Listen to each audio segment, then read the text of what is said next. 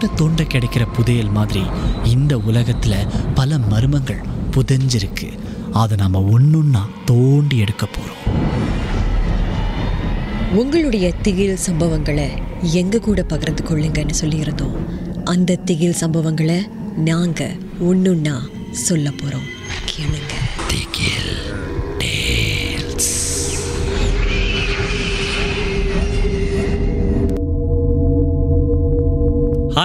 என் பேர் பீட்டர். இந்த சம்பவம் எனக்கு இந்த வருஷம் தாங்க நடந்துச்சு. உங்களுக்கே தெரியும் இந்த கோவிட் காலத்துக்கு அப்புறம் நம்மளாம் வந்து நல்லா சுற்றுப்பயணங்கள்லாம் போகலாம் அப்படின்னு சொன்னாங்க இல்லையா?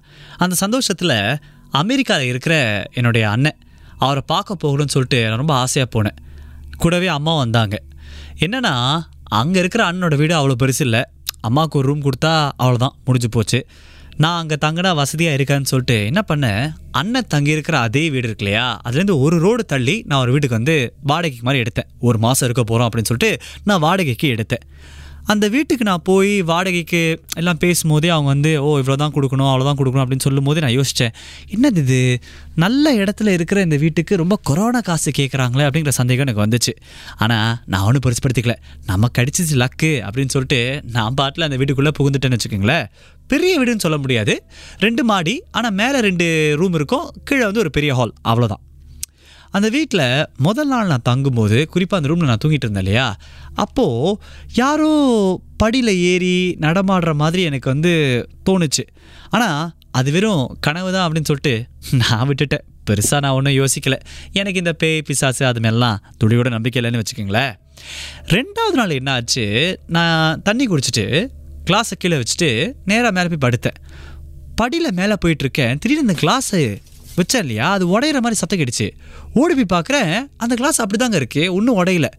அப்புறம் நினச்சேன் ஒருவேளை வீட்டில் இருக்கிற வேறு ஏதாவது கிளாஸ் பொருள் உடஞ்சிருக்கோ கண்ணுக்கு தெரியலையோ அப்படின்னு சொல்லிட்டு ரொம்ப தேடுறேன். வீடு முழுக்க தேடிக்கிட்டே இருக்கேன் தேடுறேன் தேடுறேன் தேடுறேன் ஒன்றுமே கண்ணில் படலை. ஒன்றுமே இருக்காது அப்படின்னு சொல்லிட்டு நான் பாட்டில் படுக்க போயிட்டேன்.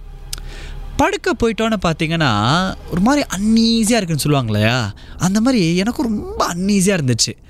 ஒரு கட்டத்துக்கு அப்புறம் யாரோ கதவை தட்டுற மாதிரி கேட்டுச்சு எனக்கு. மீண்டும். வீட்டோட கதவை.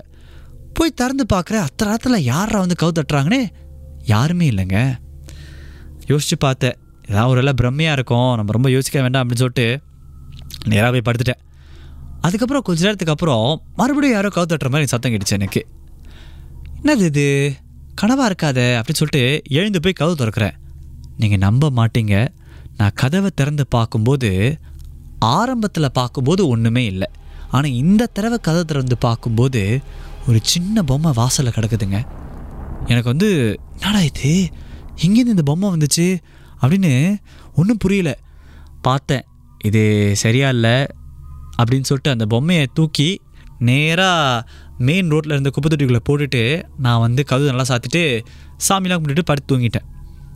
அதுக்கப்புறம் திடீர்னு பார்த்தீங்கன்னா ஒரு மூன்றரை நாலு மணி வாக்கில் இருக்கும். எழுந்து டாய்லெட் போகிறேன் போயிட்டு வரும்போது ஏதோ குழந்த அழுகிற மாதிரி எனக்கு சத்தம் கேட்டுச்சுங்க.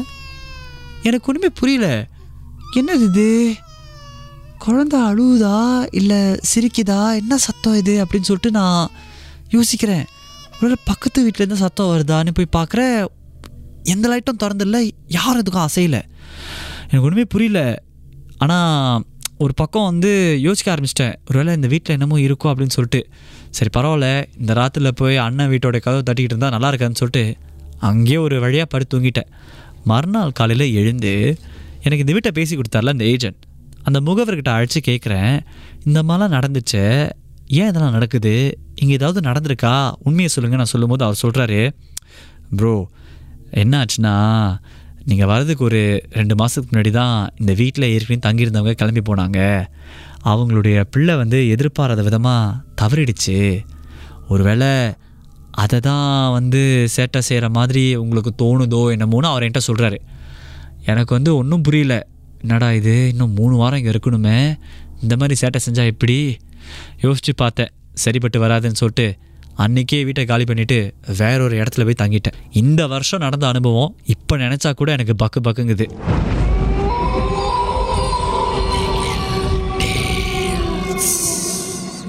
இந்த உண்மை சம்பவங்கள் உங்களுக்கு ஒரு பொழுதுபோக்காக அமையணுக்காக தான் தயாரிக்கப்பட்டிருக்கு.